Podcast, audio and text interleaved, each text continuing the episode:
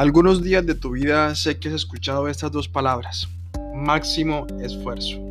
O incluso en alguna película famosa eh, que salió hace poco, hace mucha referencia a tan importantes palabras que encierran un conjunto infinito de actividades tremendamente importantes en nuestra vida.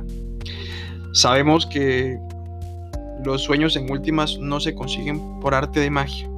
En eso estamos de acuerdo tú y yo no se logran solos. Son, en últimas, una concepción de resultados de pequeños triunfos, de pequeñas victorias que ganamos a la vida, pequeños pasos que se convierten en objetivos, que cada vez que logramos uno, nuestra ambición y nuestra mente genera otros muchos más grandes. Y eso no está malo, porque la mente de nosotros es tan poderosa que nos impulsa con palabras y motivación a conseguirlos, nos hacen creer que podemos. Siempre le voy a ser muy enfáticos, celebren cada pequeña victoria que tengan, cada objetivo, por muy poco o por muy mínimo que sea, tenemos que celebrarlo porque lo que nos está reflejando es que estamos mucho más cerca de nuestro sueño, nuestra meta que antes. Ahora bien, esto se puede convertir en un regaño. Si crees que con una ley de hacer poco en tu vida, de no ser constante, puedes lograr algo, déjame decirte que incurres en un gran y gravísimo error. Estás muy, muy, pero muy equivocado. No puedes dejar que la pereza te gane y gane la carrera para tus sueños.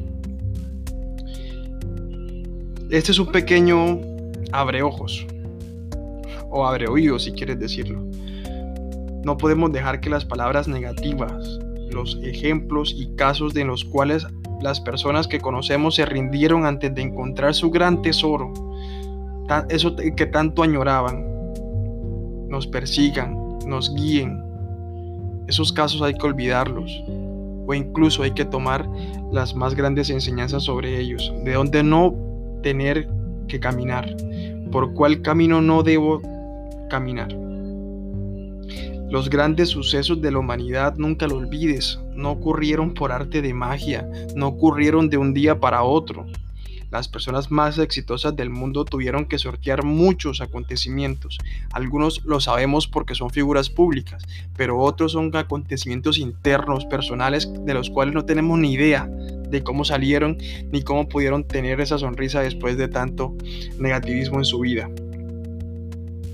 Pero ahí radica la importancia de ir desarrollando en nosotros una mente positiva y claramente una mente exitosa. Tú y yo no seremos la excepción. En ese mural de personas exitosas faltamos los dos. Así que con paciencia, perseverancia y nunca lo olvides, máximo esfuerzo. En últimas, son tus sueños y si tú no luchas por ellos, nadie lo hará.